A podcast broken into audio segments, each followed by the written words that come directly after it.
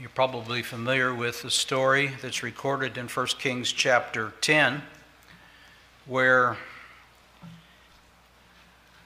the Queen of Sheba heard of the wisdom of Solomon and the wealth of Solomon, and was so intrigued that she made a long journey to come to see for herself. And we're told in 1 Kings chapter 10,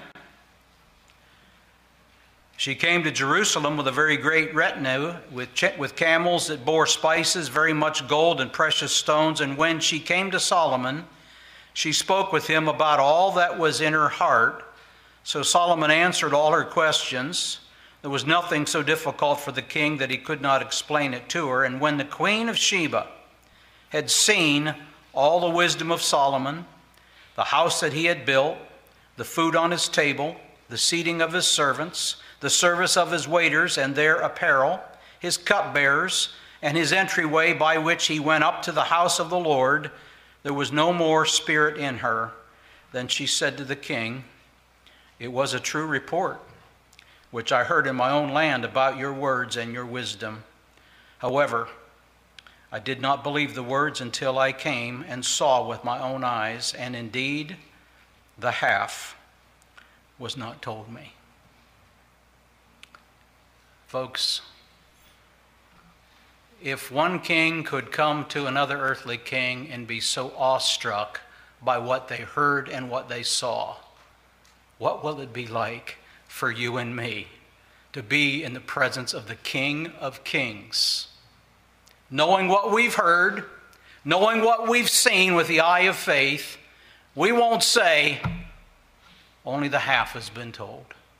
Will say, "I've only heard a fraction of what is here." Now, I've been helped by a man by the name of Grant Osborne, who wrote a commentary in the book of Revelation. And in that same vein that I just made reference to with the Queen of Sheba and Solomon, listen to what he says as he introduces his commentary in chapter 21. He said, "The glories of the home Christ has prepared for us and the blessedness of the life Christ has promised us are almost incomprehensible to our fallen minds. The contemplation of our eternal state fills us with wonder and awe and leaves us overwhelmed with amazement and gratitude as we read the verbal description that seems entirely inadequate to convey the full reality of all that God has prepared for those who love him." And listen to this imagery. He says, "As we stand at the edge of the shore of a vast ocean of blessing that God has provided as our eternal inheritance, let us wade out as far as we can in our mental understanding, knowing that we can only grasp a tiny part of all God has laid up for his own dear children in the new heaven and the new earth. Our eternal destiny will be something in which the reality we experience will far surpass the expectations that were raised by the promises that are given. Heaven will not fall short of our expectations. Instead, it will infinitely surpass them." We've come to Revelation chapter 21 in our study. And my, oh my, what we're told that awaits us in glory. We're told, John says, let me say this about John. John was faithful to record the visions that he was privileged to receive.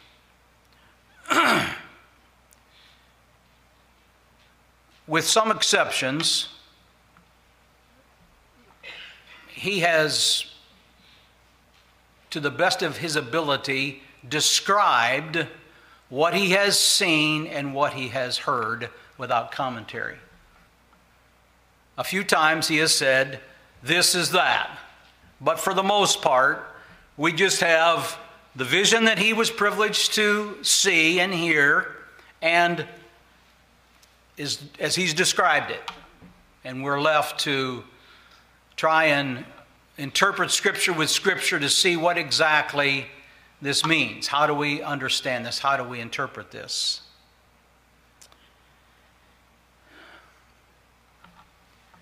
We're helped tonight because we can easily be distracted. We can read things and our minds run to a conclusion that we've been predisposed to settle upon, and then we miss the truth that's here for us. So I want to ask you tonight to, again, sit here with an open mind. Try and set aside preconceived notions and ideas and interpretations you've had, because we're going to see some things that at first we say, well, I know what that means. And then when we begin to read and understand what God has said in His Word to help us understand rightly, we're going to say, whoa, wait a minute here. I always thought this, but it must mean that. So we're going to see a little bit of that tonight. John begins, again, with a vision. Now I saw, verse 1 of chapter 21, a new heaven and a new earth. For the first heaven and the first earth had passed away, and there was no more sea. I want to structure this message. I've structured this message around characterizations of the new heaven and the new earth. If you like the word characterization, or what will mark the new heaven and the new earth, that word will work as well. But number one, as we think about what will characterize the new heaven and the new earth that John is describing for us, number one, it will be a complete transformation. A complete transformation. The old will be made anew. And as I showed you last week, this isn't an eradication of the old and God making a brand new heaven and an earth, a brand new heaven and earth. This is a transformation. Instead of making all things new, the Bible teaches He will make all things new. You see the difference? Instead of making all new things, He will make all things new. Remember last week we looked at Matthew 19:28, where Jesus said, in the regeneration, when the Son of Man sits on the throne of His glory. Well, what could that be referring to? His second coming. In the regeneration. And He's using regeneration as an analogy or an illustration to describe what is going to take place. Regeneration. A man being born again, being born anew. Well, the old person doesn't completely disappear. He's not eradicated, but we're made new. If any man be in Christ, he is a new creation. Old things pass away, and behold, all things become new. So, not a completely brand new person, but a person who has now been renewed, regenerated, made new by the power of God's Spirit. So that's just a brief summary of last week as we looked at that. But what will characterize this new heaven and a new earth? A complete transformation. Number two, what will characterize the new heaven and the new earth? Well, we find it here in the words, also there was no more sea. There was no more sea. And from those words, I'm taking this characterization of the new heaven and the new earth. It will be characterized by the absence of sin. And you say, whoa, wait a minute here. Well, think with me. When we see reference to the sea in the book of Revelation, it can be understood literally, or it can be understood symbolically. And how do we know the difference? Well, unless John tells us this is that, we're left to interpret it in context. So think with me about why John would say, Also, there was no more earth, in relationship to these initial words that are describing a new heaven and a new earth. Why would he say that? Why would he say, oh, and by the way, there will be no more sea? I used to think that, read that, and say, well, he's talking about literal. He's talking about physical. There will be no seas. But the more I've studied, the more I've come to the conclusion that that is not the way we're to understand this. Not to understand it literally, but to understand it symbolically. So follow the reasoning with me if you would. Think with me about the original creation. And again, remember what God has said he's going to do. He's going to transform. He's going to make all things new. What took place at the original creation? An entire day, the third day of creation, was devoted to the creation of the oceans, the dry land, and the plants. Another whole day, the fifth day of creation, was devoted to filling the ocean with life and the air with birds. And when God looked upon what he created, he pronounced it very good. There was nothing bad about the oceans or anything that he made in the oceans. The sea is a large part of the revelation of the glory of God in creation. The glory of God is revealed in creation.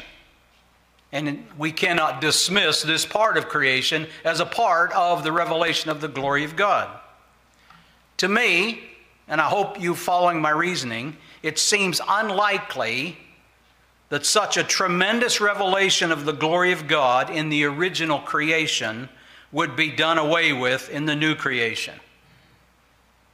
The oceans were part of the original unfallen earth, and it would seem they would be part of the new unfallen earth as well. We would not expect God would abandon an entire category of his creative work in recreating the heavens and the earth. Furthermore, the physical oceans are presented as a good thing in the book of Revelation, out of which the worship of God arises. Listen to Revelation 5. This is Revelation 5, 11 and 13. John says, "And I beheld, and I heard the voice of many angels round about the throne, and the beasts and the elders, and the numbers of them was 10,000 times 10,000 and thousands of thousands, saying with a loud voice, Worthy is the Lamb that was slain to receive power and riches and wisdom and strength and honor and glory and blessing. And every creature which is in heaven and on earth and under the earth, and such as are in the sea and all that are in them, heard I saying, Blessing and honor and glory and power be unto him that sitteth upon the throne and unto the Lamb forever and ever." So verse 13 of Revelation 5 says, the sea and all that is in it is a source of the worship of God. Nothing wrong here, nothing sinful here, nothing evil here that would cause God to eradicate, remove it, and not for it to be a part of the new heaven and the new earth. When we understand the Old Testament making reference to the sea with symbolic meaning, we read in Isaiah 57, verse 20, listen, "But the wicked are like." What are the wicked like? The wicked are like the troubled sea, when it cannot rest, whose waters cast up mire and dirt. And what he's saying there is sin always produces turmoil, whether in the life of an individual, a family, a society, or a nation. Revelation 13. Well, let me read the last verse or so of chapter 12.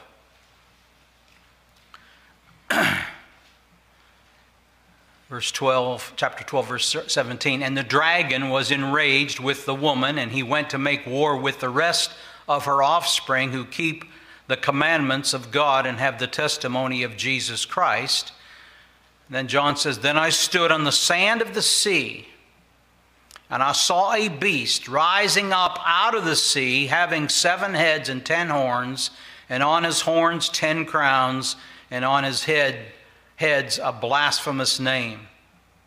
Now the beast which I saw was like a leopard. His feet were like the feet of a bear, and his mouth was like the mouth of a lion. The dragon gave him his power, his throne, and great authority. So there's a description that associates sin and evil with the sea. Now, Revelation chapter 74, verses 12 through 14, describes God's salvation as breaking the head of the sea monster, of crushing Leviathan, the great mythical monster, sea monster, that represents idolatrous opposition to God. James Hamilton, another commentator, writes, quote, that for the Israelites, the sea was the great dark unknown from which evil comes. So the sea is the source of chaos and destruction. The sea is the realm of evil and rebellion against God. So I'm forced to rethink why John is adding this phrase to his description of the new heaven and the new earth. And there was no more sea. I've come to the conclusion that that needs to be understood symbolically. Sin is representative of sin and chaos and all the consequences that flow out of that. And God is saying the new heaven and the new earth, it's going to be characterized by no sin. There will be no sin there. The absence of sin. Let's move on. Verse 2 says, then I, John, saw the holy city, New Jerusalem, coming down out of heaven from God. Let's stop there. If you didn't hear anything more, all you knew is what I just read. John sees the holy city, New Jerusalem, coming down out of heaven from God.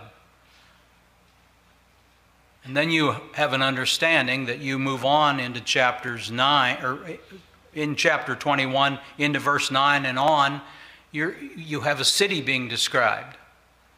A city with walls, a city with gates, dimensions of a city. 2 million cubic feet is the description of this city. And you're inclined to think a very large city, coming out of heaven, from heaven down, a new, well, he says, I saw the holy city, New Jerusalem, coming down out of heaven from God. So we're left to wonder, okay, what's going on here? How do I understand this? And again, what is one of our fundamental hermeneutical tools in our toolbox to rightly interpret Scripture? Number one, context. Number two, let Scripture interpret Scripture. So we move on and we begin to read. Notice with me, verse 9 and verse 10. And let me help you understand the structure here. John is in verses 1 through 8 is kind of giving us a summary of the new heaven and the new earth. And then when he gets to verse 9, he's going to revisit this description and he's going to give more detail. All right? So when we get to verse 9, we're not surprised that we're going to get a whole lot more detail about what this holy city, the New Jerusalem, is. Notice what he says in verse 9. Then one of the 7 angels, who had the 7 bowls filled with the 7 last plagues, came to me and talked with me, saying, come, I will show you the bride, the Lamb's wife. Do not miss that. I will show you the bride, the Lamb's wife. unless we still don't understand, notice verse 10. And he carried me away in the Spirit to a great and high mountain and showed me the great city, the holy Jerusalem, descending out of heaven from God, having the glory of God. And her light was like a most precious stone, like a jasper stone, clear as crystal. What is this holy city? What is this new Jerusalem? It's not a city as we think of city. It's the church of the Lord Jesus Christ. He says that. Then one of the seven angels who had the seven bowls filled with the seven last plagues came to me and talked with me, saying, "Come, I will show you the bride, the Lamb's wife." Well, who is the bride? Who is the Lamb's wife? It is the church. So the third thing that characterizes the new heaven and the new earth is a prepared people for a prepared place.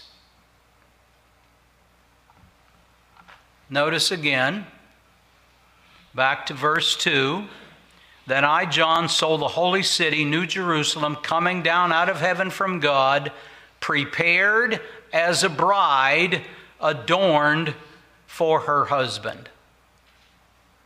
I think it's pretty crystal clear. You're going to say, well, okay, then what's all this business of gates and walls and dimensions? And, well, we'll get there. We'll get there. But don't let that throw you. Don't let that mislead you. Don't let that deceive you. Because the language of Scripture is very clear here. The holy city, the New Jerusalem, is the church of the Lord Jesus Christ. Now,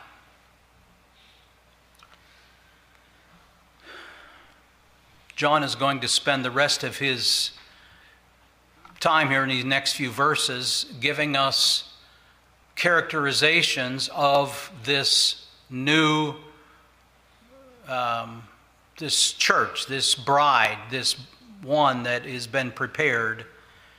And let's consider some of these descriptive words, some of these characterizations, and what are they? I want you to see, number one, that the first mark, the first characterization of this new church is holiness. Then I, John, saw what? The holy city. The holy city. Of all the words that John could use to describe the church, the bride of Christ, what he fastens upon is holiness. Holiness. Now,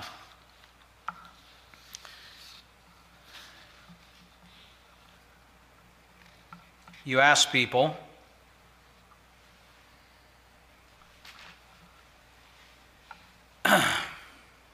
about the church and what they think the church ought to be about. And, well, you'll get more answers than you can get your mind around. Well, some people say, well, the church ought to be relevant.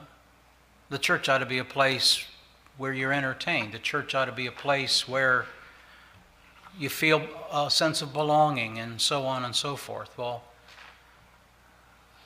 instead of asking people what they think the church ought to be, we ought to ask, what does Jesus say ought to characterize first and foremost his church? And it ought to be holiness. That ought to be what we value. That ought to be what we're pursuing. That ought to be what characterizes the church of the living God. Holiness. We are a set-apart people. The church should not look like the world. The church ought to be different. We're set apart. We've been made holy. Unless we diminish that emphasis, let me remind you that the writer of Hebrews says, without holiness, no one will see the Lord. So holiness is not peripheral. Holiness is at the core of what the church ought to be. And I find it interesting that when God in His grace comes to a man who's lost and undone, lost in his trespasses and sins, dead in his trespasses and sins, and regenerates that man or that woman, immediately God goes to work in transforming that person. God begins to work a holiness in that person. Immediately. The Spirit of God comes, and what transpires? Well, when a man who's lost, he loves sin. Now he hates sin. He abhors sin. He wants to be free of sin. That characterizes holiness. The things of God were tasteless to him. He had no thought of them. They meant nothing to them. They had no value to him. But now that he's a regenerated man, the Spirit of God is within him. The divine nature has been imparted to him. Now he has a love for the things of God. He loves righteousness. He's hungering and thirsting after righteousness. You see.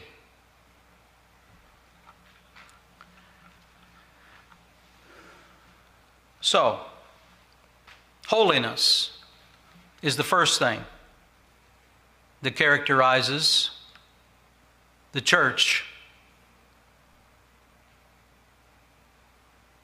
that's coming down out of heaven from God. Notice, secondly, that I want to draw your attention to, not holiness, but community. Community. He says, again in verse 3, I heard a loud voice from heaven saying, Behold, the tabernacle of God is with men, and He will dwell with them, and they shall be His people. God Himself will be with them and be their God. Community. That we've been brought into fellowship, not only with God, but we've been brought into fellowship with one another. We are a community of believers. We are a covenant community. We covenant together to pursue, to obey, to yield ourselves to this God, to live for His glory in this dark and sinful world. Community. It's troubling to me when I hear people diminish the gathering of the saints. Card and I spent 2.5 days last week over in Black Mountain at the Cove with Dr. Erwin Lutzer. It was a pastor's renewal retreat. And he's 82 years old, but just as sharp as a tack. And he was speaking about various and sundry things, but he says, I'm troubled when I hear people say, well, I just don't see any need to belong to a local church. I believe in the invisible church. And Dr. Lutzer says, I just don't see that. You have to think about it now. I just don't see that. Well, he said more about that, but that's what I remember, kind of his humor.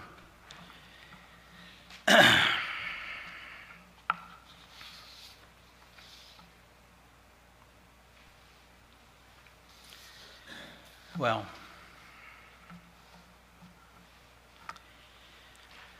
let's think about this emphasis. Then I, John, saw the holy city, New Jerusalem, coming out of heaven from God.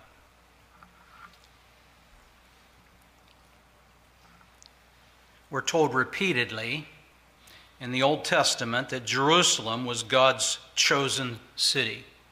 I'll only cite one verse. I could cite a dozen or so, but this is 2 Kings 21:7. Quote, In Jerusalem, which I have chosen out of all the tribes of Israel, will I put my name forever. So said God. And sadly, Jerusalem failed to worship and glorify God as she should have. And we have this recorded in Isaiah chapter 1, verse 21 through 23. It says of Jerusalem, "How is the faithful city has become a harlot? It was full of judgment, righteousness lodged in it, but now murderers. The silver has become dross, the wine mixed with water, the princes are rebellious and companions of thieves. Everyone loves gifts and follows after rewards. They judge not the fatherless, neither doth the cause of the widow come unto them." Jerusalem failed to worship God and glorify God as she should have. And what was her crowning failure?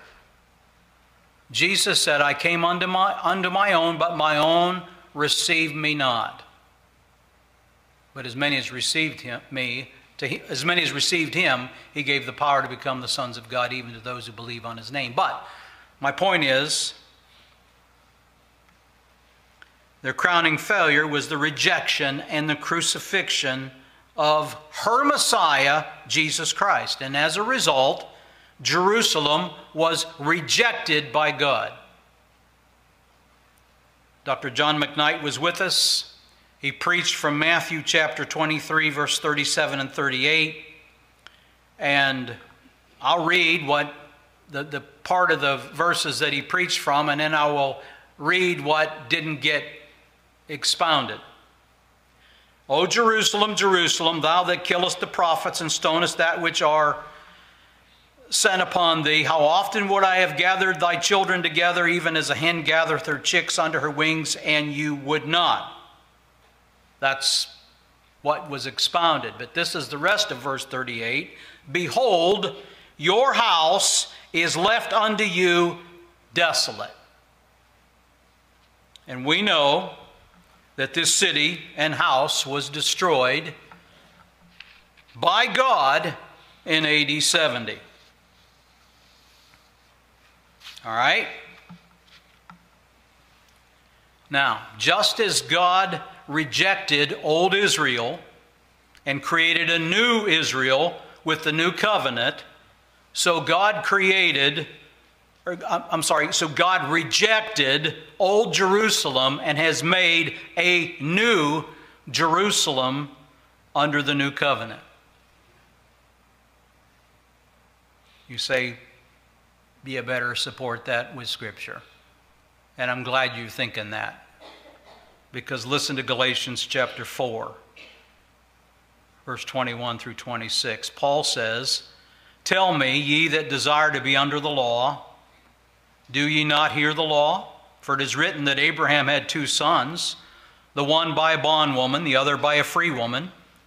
But he who was of the bondwoman was born after the flesh, but he of the free woman was by promise. Which things are an allegory, for these are the two covenants, the one from Mount Sinai, which genereth to bondage, which is Hagar, for this Hagar is Mount Sinai in Arabia, and answereth to Jerusalem, which now is, and is in bondage with her children. But Jerusalem, which is above, is free, which is the mother of us all." Clearly, the old covenant concept of Jerusalem has passed away with the old covenant. And the Jerusalem, which is above, has replaced it. The Jerusalem, which is above, is the new Jerusalem. And the author of the book of Hebrews speaks of this new Jerusalem in Hebrews 12, verse 22 and 24. He says to the believers, "But ye are come unto Mount Zion and unto the city of the living God, the heavenly Jerusalem." It is this heavenly Jerusalem that exists right now in heaven that is said to come down from God out of heaven in Revelation 21 verse 2. This is the Jerusalem Paul was speaking of in Galatians 4:26. This is the Jerusalem spoken of in Hebrews chapter 12 and verse 22. And we are concerned about what's going on in Israel. It's right for us to be concerned. But God would have us to be concerned about the New Jerusalem. And while the old Jerusalem failed to worship Jesus Christ, the New Jerusalem will certainly worship Christ. And it is this New Jerusalem, made up of all the saved, that God will own as his holy city, and the city where he will put his name forever. God hasn't forgotten his promise. His promises are fulfilled in Christ. And listen to Isaiah 65, verse 17 through 19. God says, "For behold, I create new heavens." Now think about what I'm reading here. This is Isaiah, and how closely it mirrors what we're reading in Revelation 21. "For behold, I create new heavens and a new earth, and the former shall not be remembered nor come into mind. But be ye glad and rejoice forever in that which I create. For behold, I create Jerusalem a rejoicing, and her people a joy. And I will rejoice in Jerusalem, and joy in my people. And the voice of weeping shall be no more heard in her, nor the voice of crying." This is the Jerusalem which is above, that will come down from heaven, and will be the city of the new earth.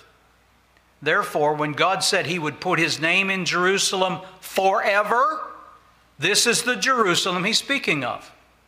It's fulfilled in the new covenant. It's fulfilled in the people of God who make up the new covenant. I know that's a bit weighty and theological, but it's critical that we understand this. Now, we're talking about what is characterizing this new heaven and new earth. Holiness, community.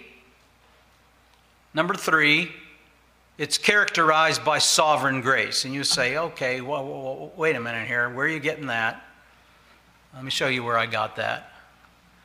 "Then I, John, saw the holy city, New Jerusalem, coming down out of heaven from God." Out of heaven from God. If you're part of this New Jerusalem, you're part of this company, it's all to the glory of God. You didn't come upon this on your own. This is the manifestation of sovereign grace. I talk to people about different things. I've talked to some people about assurance. And they think that those of us who believe what we believe, that we're a bit arrogant, we're a bit prideful, when we say, I'm one of the elect of God. I know where I'm going. There's no question in my mind. Well, how can you be so sure? Because I'm persuaded that he is able to keep that which I've committed unto him against that day. He's able to keep me. I'm not keeping myself.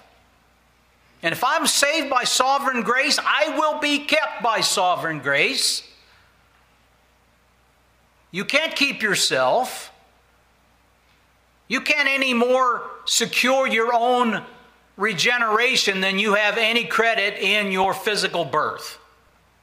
I don't understand why people can't think logically. I remember hearing a man who was a district superintendent of a denomination coming to the church and preaching from John chapter 3 about Nicodemus, and somehow he turned that around, that we had a responsibility to be born again. I'm like, wait a minute. And that's when I was initially wrestling with the doctrines of grace, and I thought to myself, that was some interesting hermeneutical gymnastics you just went through there to draw those conclusions. Big appeal to be born again, like we can generate that. We can produce that. No, regeneration is a work of the Spirit of God. It's sovereign. And he goes on to say, the wind blows where it wishes, and you see the effects thereof, but you don't know where it came from. You don't know where it's going. Such is the work of the Spirit. You can't control the Spirit. You have no control over, and there's a lot of people that are deceived. Well, yeah, I've heard the call to repent of my sins and trust Christ, but you know what? I've got a plan for my own life. I'm going to do this, I'm going to do that, and, you know, at a later time, as if you have the access to flip a switch. That is deception, right? Today's the day of salvation. Now is the accepted time. There's no guarantee that you're going to be of a mind and God's going to preserve your life. That's being very, very, very presumptuous. So, God in His glory will be the center of this new heaven and new earth. There'll be nobody there that can boast. There'll be nobody there who can take credit. There will be nobody sharing in God's glory. This is all a work of sovereign grace. Amen? Amen. How else is this church, this new Jerusalem, this holy city, how else is it characterized? Well, it's characterized by intimacy with God. Intimacy with God. Then I, John, saw the holy city, New Jerusalem, coming down out of heaven from God, prepared as a bride adorned for her husband.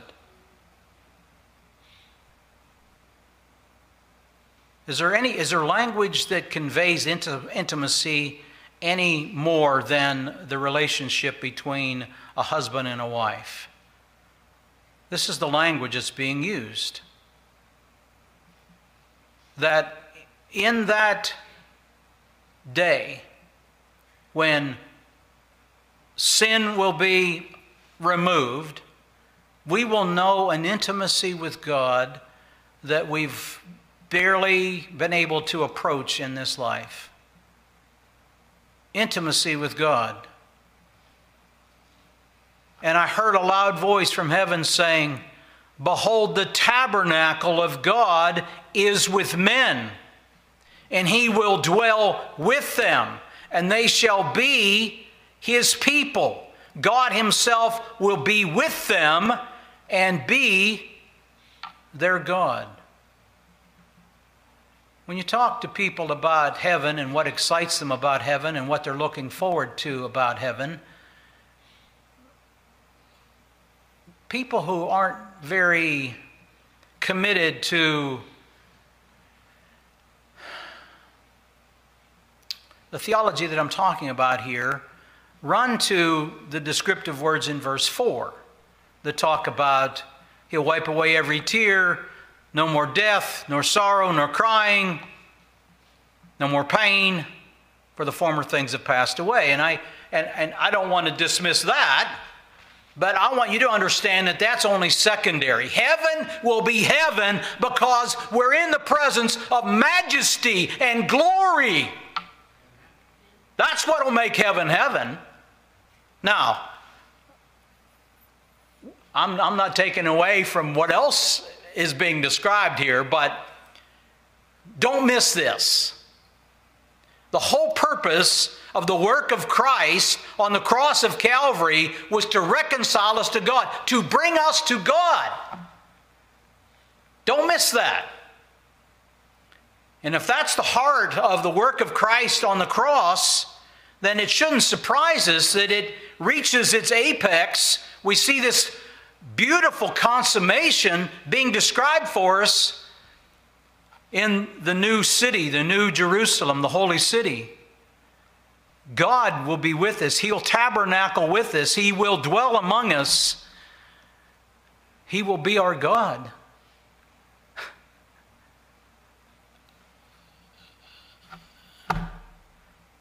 It's hard to get our minds around.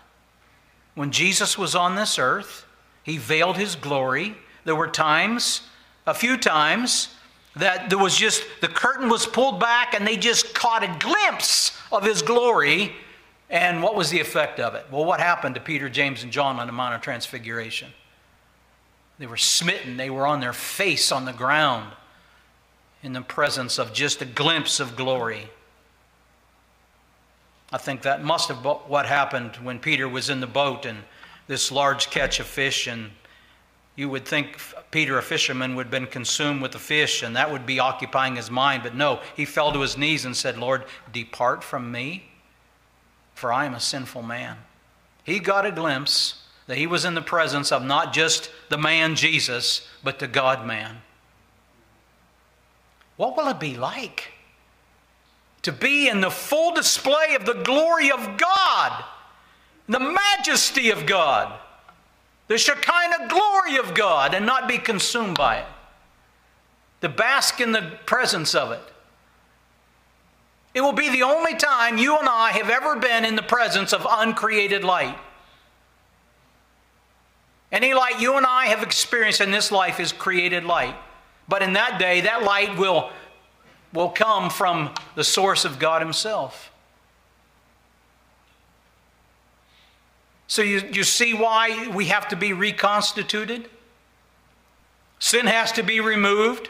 We have to be confirmed in holiness for us to be able to live there in the presence of God. Otherwise, we would be consumed. So what a constitution that awaits us. So what characterizes this holy city, this New Jerusalem? That is the church, the redeemed church, the glorified church that's coming from God out of heaven. Holiness, community, sovereign grace, intimacy with God, and number 5, a new and glorious life. A new and glorious life. And what will that life be like? And God will wipe away every tear from their eyes. There shall be no more death, nor sorrow, nor crying. There shall be no more pain, for the former things have passed away. I don't even know how to... I don't even know how to add to that. It's just overwhelming. Sin, which is at the heart and the source of all these things. Our experience there will be void of what? No tears, no death, no sorrow, no crying, no pain.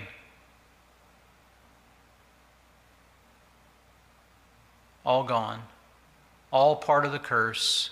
All a part of this fallen world that we have to experience as we make our journey and our pilgrimage to God. Are you like Abraham tonight? Are you looking for a city whose maker and builder is God? When you think of city, don't think of buildings. Think of people. Think of the church, the redeemed church. That is what we're to think about here in Revelation 21. Abraham was looking for a city whose maker and builder is God.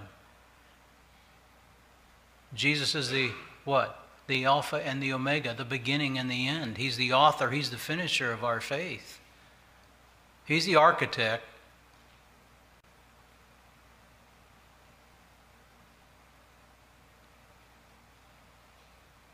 And that helps us to understand what God is doing in this life. When He redeems somebody, what's He doing? He goes to work to begin to prepare them for heavenly habitation. We have this language over in Ephesians chapter 5, where God is washing us with the Word. He's preparing us to be a bride without spot or wrinkle or blemish or any such thing, because Christ is worthy of such a bride. So when God is beginning to work in you and to purge you of sin and to make you holy, don't lose sight of the end of that. Repentance is hard. Mortifying sin is hard. It's not joyful. But it's part of the process of God making us, preparing us for glory. So yield to it. Shoulder into it. with an eye toward the end here. God is going to finish, perfect that which He's begun. He's committed to it. Those things that plague you, the sins you struggle with,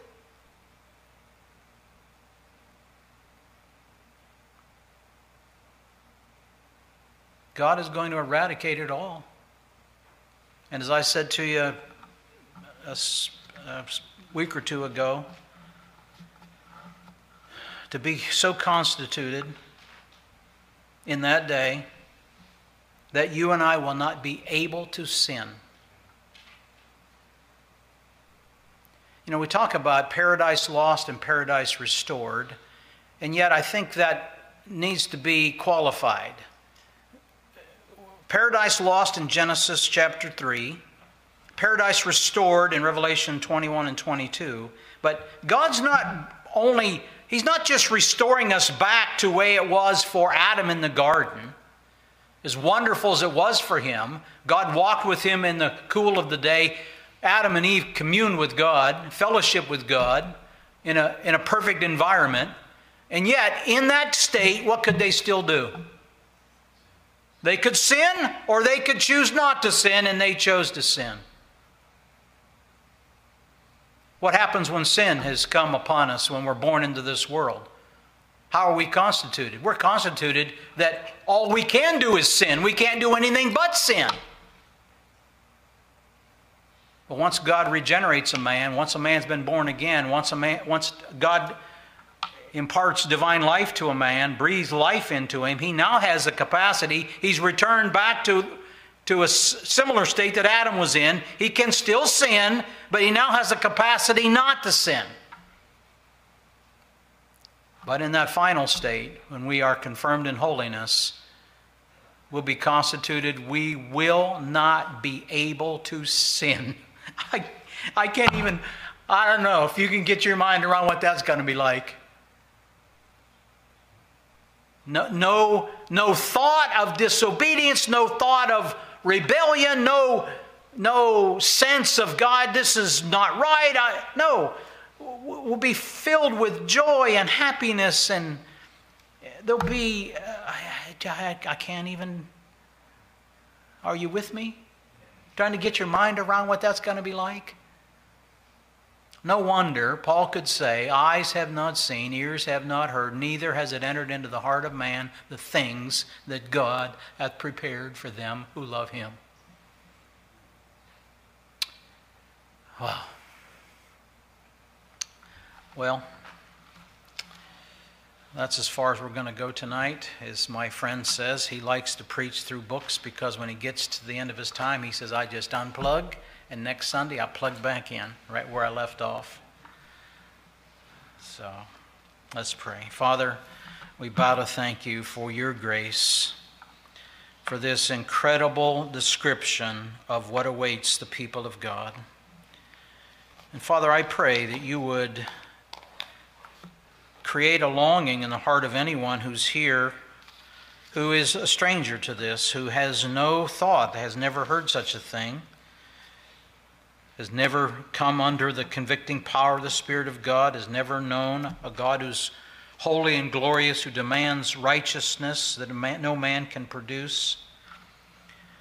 Father, work in that heart, or those hearts. And Father, for those of us who do know You, would You fan the flames of our affection? Would You cause our hearts to rise in glorious hope and anticipation of what awaits us as we make our way through this life, and may we be even as Pilgrim was as he was making his way to the celestial city, and he would say, higher up and further in. Higher up and further in, Lord, that should be our desire. We want to go higher up. We want to move in closer communion with You, and we want to draw nigh to You, knowing that as we do, You will draw nigh to us. Thank You that we have tasted of the glory of the age to come. We know a little bit about it, We've had our appetite whet, and yet, oh, what awaits us.